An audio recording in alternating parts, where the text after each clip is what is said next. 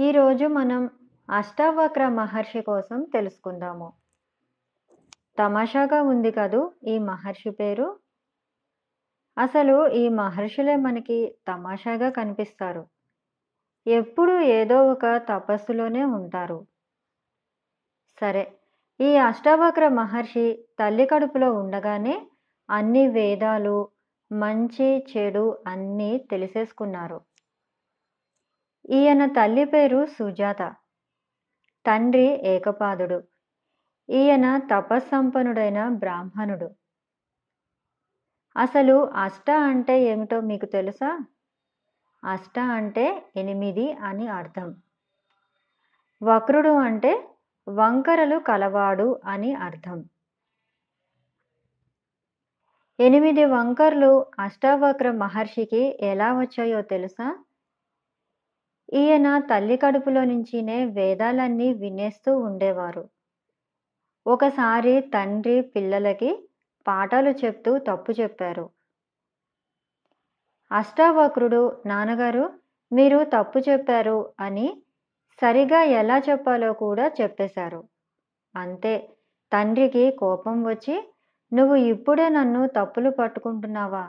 రేపు నువ్వు బయటకు వస్తే ఇంకా ఏమేం చేస్తావు? నువ్వు అష్టవక్రుడిగా అంటే ఎనిమిది వంకర్లతో పుట్టమని శపించారు. అష్టవక్రుడికి ఆ పేరు పాపం పుట్టకుండగానే శాపం వచ్చేసింది. అది కన్నతండ్రి నుంచి వచ్చింది. ఒకనాడు సుజాత ఏకపాదుడిని చక్రవర్తి గారి దగ్గరికి వెళ్ళి కొంచెం ధనం తీసుకుని రమ్మని చెప్పారు. అప్పుడు ఏకపాదుడు జనక చక్రవర్తి గారి దగ్గరికి వెళ్ళారు. నందితో వాదించి గెలిస్తే ధనం ఇస్తాను. ఓడిపోతే ఇక్కడే నీళ్ళల్లో ముంచేస్తాను అన్నారు ఆ చక్రవర్తి గారు. ఏకపాదుడు ఓడిపోయి నీళ్ళల్లో ఉండిపోయాడు. ఇక్కడ మన అష్టావక్రుడు ఎనిమిది వంకర్లతో పుట్టేశాడు. అదే సమయంలో అష్టావక్రుడికి శ్వేతకేతుడు అనే పేరుతో మేనమామ కూడా పుట్టాడు. ఇద్దరూ కలిసి చదువుకుంటున్నారు. కొంతకాలం తర్వాత అష్టావక్రుడు తండ్రికి జరిగిన అవమానం తెలిసి నందితో వాదించటానికి మేనమామతో కలిసి బయలుదేరాడు. చక్రవర్తి గారి అష్టావక్రుడిని చూసి నువ్వు చిన్నవాడివి నందితో వాదించలేవు అన్నారు. అందుకు అష్టావక్రుడు ముందు జనక మహారాజుతో వాదించి గెలిచి తర్వాత నందితో వాదించి గెలిచి తండ్రిని రక్షించాడు.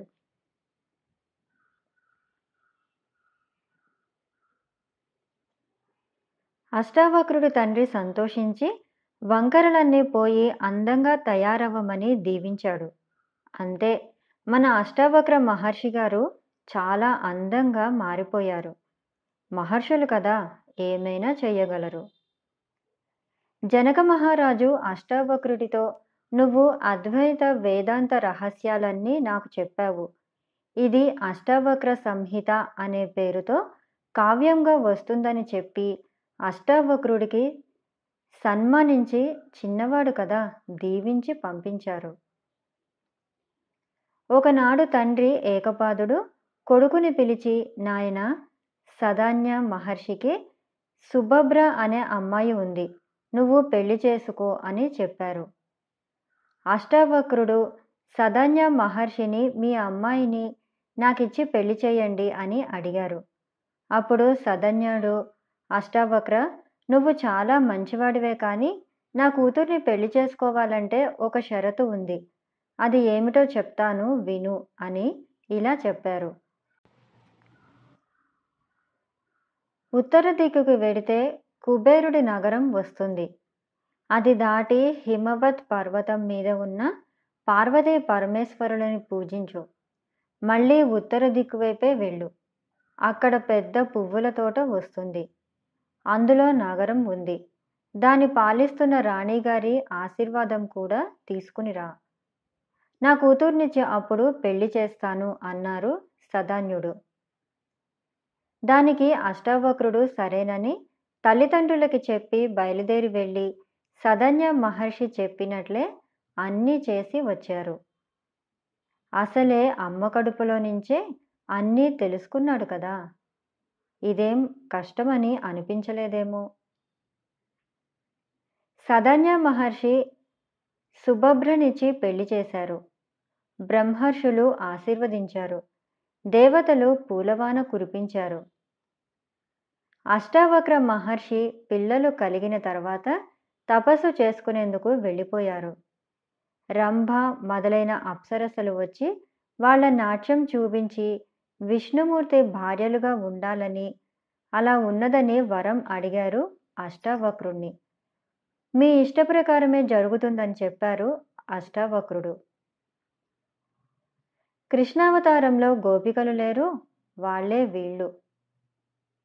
సగరుడు అనే మహారాజు కొడుకులు కపిల మహర్షి శాపంతో భస్మమైపోయారు. వారి భార్యలు విష్ణుమూర్తిని ఆరాధించి భగీరథుడు అనే కొడుకుని పొందారు. ఈ భగీరథుడు చాలా బలహీనంగా ఉండేవారు.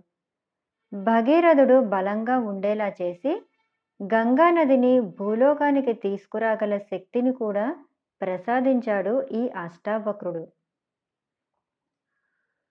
అష్టావక్ర మహర్షి చాలా సంవత్సరాలు తపస్సు చేసి ఒకనాడు బృందావనంలో ఉన్న శ్రీకృష్ణుని చేరి స్తోత్రం చేసి ఆయన పాదాల దగ్గర ప్రాణాలు విడిచారు. ఆయన దేహానికి అంత్యక్రియలు శ్రీకృష్ణ పరమాత్ముడే చేశారు. ఎంత అదృష్టమో కదూ!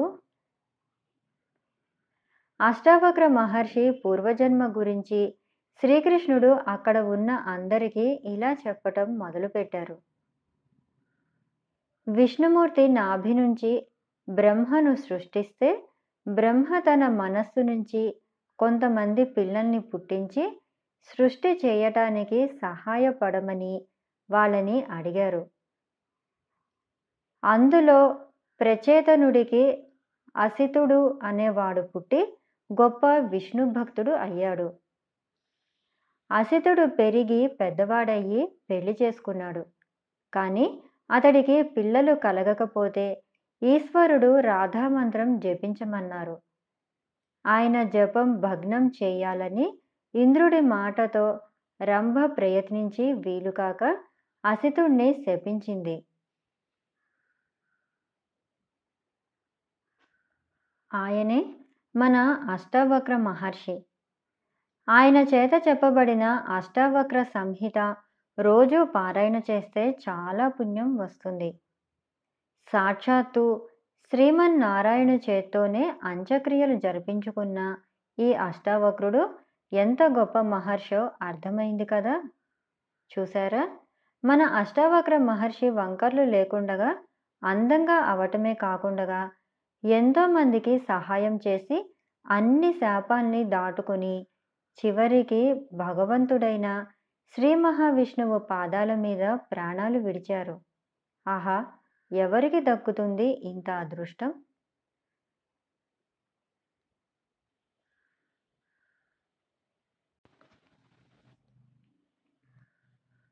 ఇప్పుడు మనం అంగిరో మహర్షి కోసం తెలుసుకుందాము. ఈ మహర్షి ఎలా పుట్టారో తెలుసా? బ్రహ్మదేవుడి ముఖం నుంచి. బ్రహ్మమానస పుత్రులు అంటూ ఉంటారు కదా మీరు ఎప్పుడైనా విన్నారా? అందులో మూడవ వారు ఈ అంగీరస మహర్షి. అంగీరస మహర్షి వేదమంత్రాలు నేర్చుకొని తపస్సు చేసి గొప్ప విజ్ఞానాన్ని వివేకాన్ని పొంది గొప్ప తేజస్సుతో వెలుగుతున్నారు. కర్ధమ ప్రజాపతి అనే ఆయన పదివేల సంవత్సరాలు తపస్సు చేసి తొమ్మిది మంది కూతుళ్ళని పొందారు.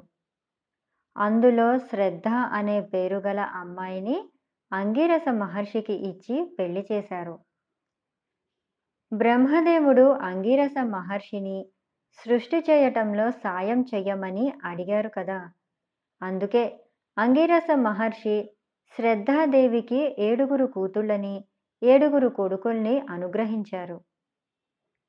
వాళ్ళకి మళ్ళీ పిల్లలు ఆ పిల్లలకి మళ్ళీ పిల్లలు. అలా వంశం వృద్ధి పొందింది. ఆయన ఇలా ఒక వంశానికి మూలపురుషుడు అయ్యారు. ఒకసారి అగ్నిదేవుడికి కోపం వచ్చి ఎక్కడికో వెళ్ళిపోయి తపస్సు చేసుకుంటున్నారు. మనమైతే కోపం వస్తే ఎంచక్క సినిమాకి వెళ్ళిపోతాం కదా? కానీ ఆయన తపస్సు చేసుకుంటున్నారు. దేవతలు యజ్ఞాలు చేస్తుంటే అగ్నిదేవుడు లేడు కదా ఏం చెయ్యాలి అని ఆలోచిస్తుంటే బ్రహ్మదేవుడు కల్పించుకుని అంతకంటే గొప్పవాడు అంగీరసుడు ఉన్నాడు కదా. ఆయన్నే అగ్నిదేవుడుగా అనుకుని యజ్ఞం పూర్తి చేసుకోండి అని సలహా చెప్పారు. ఇది విని నిజం అగ్నిదేవుడు అమ్మో నా పదవి అంగీరసుడికి ఇచ్చేస్తున్నారని కోపం అక్కడే వదిలేసి పరిగెత్తుకుని వచ్చేశారు. అప్పటి నుంచి అంగీరసుడు రెండో అగ్నిదేవుడుగా అయ్యారు. సూరసేన దేశాన్ని చిత్రకేతుడు అనే రాజు పాలించేవారు. ఆయనకి చాలా సంపద కోటి మంది అందమైన భార్యలు ఉన్నారు. కానీ అతనికి పిల్లలు లేరు. అంగిరస మహర్షిని ప్రార్థించారు. కృతద్యుతి అనే పేరుగల భార్యయందు ఒక కొడుకు పుట్టారు. మిగిలిన భార్యలు ఆ అబ్బాయికి విషం పెట్టి చంపేశారు. మహారాజు దుఃఖంతో మూర్చపోయారు అంగిరస మహర్షికి ఈ విషయం తెలిసి చిత్రకేతుడి దగ్గరికి వెళ్ళి లోకంలో చావు పుట్టుకలు తప్పవు. ఇప్పుడు నీకు కొడుకైనా పూర్వజన్మలో వాడు ఏమిటో నీకు తెలుసా? ప్రతి జీవుడు చస్తూనే ఉంటాడు. ఇంత బాధపడవద్దని నారద మహర్షి సాయంతో చనిపోయిన కొడుకుని బతికించి చూపించి నువ్వు తెలుసేమో అడుగు అతనికి అన్నారు. చిత్రకేతుడు నాయన అని పిలిస్తే ఆ కొడుకేమో నువ్వు ఎవరో నాకు తెలియదన్నారు. ఈ విధంగా అంగీరసుడు చిత్రకేతుడి భార్య పిల్లలు సంపదలు భోగభాగ్యాలు ఇవన్నీ రుణంతో కూడుకున్నవే. కానీ భగవంతుడు మాత్రం సత్యం అని ఉపదేశం చేశారు. తర్వాత అంగీరస మహర్షి తీర్థయాత్రలకి బయలుదేరి ఎక్కడెక్కడో ఎన్నెన్నో పుణ్య నదులు ఎన్నో ఉన్నాయని అన్నింటిలోనూ స్నానం చేసి తిరిగి ఆశ్రమానికి వచ్చారు. ఒకసారి గౌతమ మహర్షి అంగీరసుడికి ఇన్ని తీర్థాలలో స్నానం చేశావు కదా వాటి కోసం కొంచెం చెప్పండి అని అడిగారు. మనం కూడా కొన్నింటి గురించైనా తెలుసుకుంటే బాగుంటుందేమో. తెలుసుకుందాం మరి. చంద్రభాగ అనే తీర్థంలో వరుసగా ఏడు రోజులు స్నానం చేస్తే చాలా సంపదలు ముక్తి కలుగుతాయట.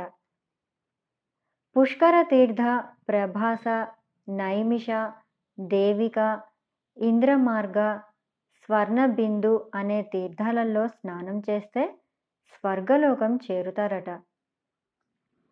కుశేశయ దేవాంతము ఇంద్రతోయ కరతోయ కన్యాకుప సుందరీక వైమానిక విపాస కాళికాశ్రయం కృత్తికాశ్రమం దేవదారు వనం ద్రోణశర్మ పదము ఇలా ఎన్నెన్నో తీర్థాలు పుణ్యక్షేత్రాలు లెక్కలేనన్ని ఉన్నాయి. అలాగే గంగా యమునల సంగమం ప్రయాగ మొదలైన వాటి గురించి కూడా అంగిరస మహర్షి గౌతముడికి చెప్పారు. ఒకసారి అగ్నిదేవుడు ఋషుల భార్యలను చూసి ఇష్టపడి ఒక్కొక్క రోజు ఒక్కొక్క మునివేషం వేసుకుని ఆ భార్యతో గడపటం మొదలుపెట్టారు. అంగిరస మహర్షికి కోపం వచ్చి ఋషుల భార్యల్ని భూలోకంలో పుట్టండి అని శపించారు. పాపం వాళ్ళు తమ దగ్గరకు వచ్చి భర్త అనుకున్నారే కానీ అగ్నిదేవుడే అలా చేస్తారని తెలియదు కదా. భూలోకంలో బ్రాహ్మణులకు భార్యలుగా పుట్టి శ్రీకృష్ణుడి సేవ చేసుకుంటున్నారు. పోనీలే భగవంతుణ్ణి సేవించుకుంటున్నారు హాయిగా కదా. శాపం ఇస్తే ఇచ్చారు కానీ మంచే జరిగింది. సౌనక మహర్షి అంగిరస మహర్షి దగ్గరికి వచ్చి బ్రహ్మ విద్యను గురించి చెప్పమన్నారు. అప్పుడు అంగిరస మహర్షి ఇలా చెప్పారు. విద్యలు రెండు రకాలు ఉంటాయి. ఒకటి పరవిద్య రెండవది అపర విద్య అపర విద్య అంటే వేదాలు శిక్ష వ్యాకరణము కల్పము నిరుక్తము జ్యోతిషము ఛందస్సు మొదలుగునవి. అపర విద్య అంటే భగవంతుణ్ణి గురించిన జ్ఞానము. ముక్తి పొందటానికి రెండు మార్గాలు ఉన్నాయి. ఒకటి కర్మ మార్గం రెండవది జ్ఞాన మార్గం. యజ్ఞాలు యాగాలు చేయటం మనస్సు మంచిగా ఉంచుకోవటం భగవంతుడి కోసం పూజలు వ్రతాలు చేయటం మొదలుగునవి కర్మ మార్గం. తపస్సు చేయటం గురువు ద్వారా జ్ఞానం పొందటం గురువు చెప్పిన విధంగా నడుచుకొని భగవంతుణ్ణి చూడటం ఇది జ్ఞాన మార్గం. ఇవన్నీ తెలుసుకోవటానికి మీకు కొంచెం వింతగాను కష్టంగాను అనిపిస్తున్నాయా? కొంచెం పెద్దవాళ్ళైతే మనకే అర్థమవుతాయి. భగవంతుడు ఎక్కడైనా ఉంటాడు అని ఎందుకు చెప్తారో తెలుసా? అంగిరస మహర్షి కూడా సౌనక మహర్షికి ఇదే చెప్పారు. భగవంతుడు సర్వవ్యాపి అంటారు కదా. ప్రహ్లాదుడు కూడా అదే చెప్పారు కదా. అది ఏమిటో తెలుసుకుందామా?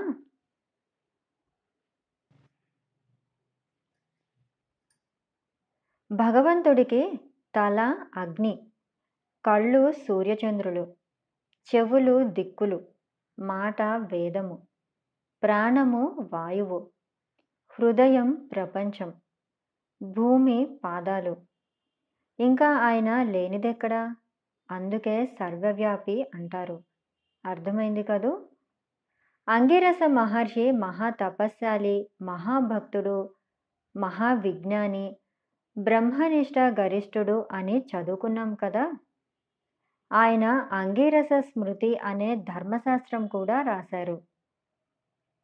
దీంట్లో పరిషత్తు అంటే ఉత్తములైన నూట ఇరవై ఒక్క మంది వేద విధులు ఉండాలని మనిషి శాస్త్ర ప్రకారమే కర్మలు చేయాలని పశుపక్షి సంతతిని చంపకూడదని మాంసాహారం మానలని బ్రాహ్మణుడైన మహాదోషాలు చేస్తే క్షమించకూడదని తప్పులు చేసినప్పుడు దానికి తగిన ప్రాయశ్చిత్తాలు చేసుకోవాలని. ఇలాగే చాలా విషయాల గురించి ఉంటాయి. అంగిరస మహర్షి వంశంలో పుట్టిన వాళ్ళందరూ బ్రహ్మదేవుడి సృష్టిలో మొట్టమొదటి వాళ్ళన్నమాట. అశ్వమేధ యాగం చేసేటప్పుడు చదివే అధర్వణ వేదాన్ని అంగీరసులు చదివేవాళ్ళు. అందుకే దానికి అంగిరో వేదం అని కూడా పేరు ఉంది. మహారాజులకి అంగీరసులు పురుష పురోహితులుగా బ్రహ్మ విద్యను బోధించేవారుగా కూడా ఉండేవాళ్ళు. మీకు తెలుసా? గౌతమ బుద్ధుడికి అంగీరసుడు అని పేరు కూడా ఉంది.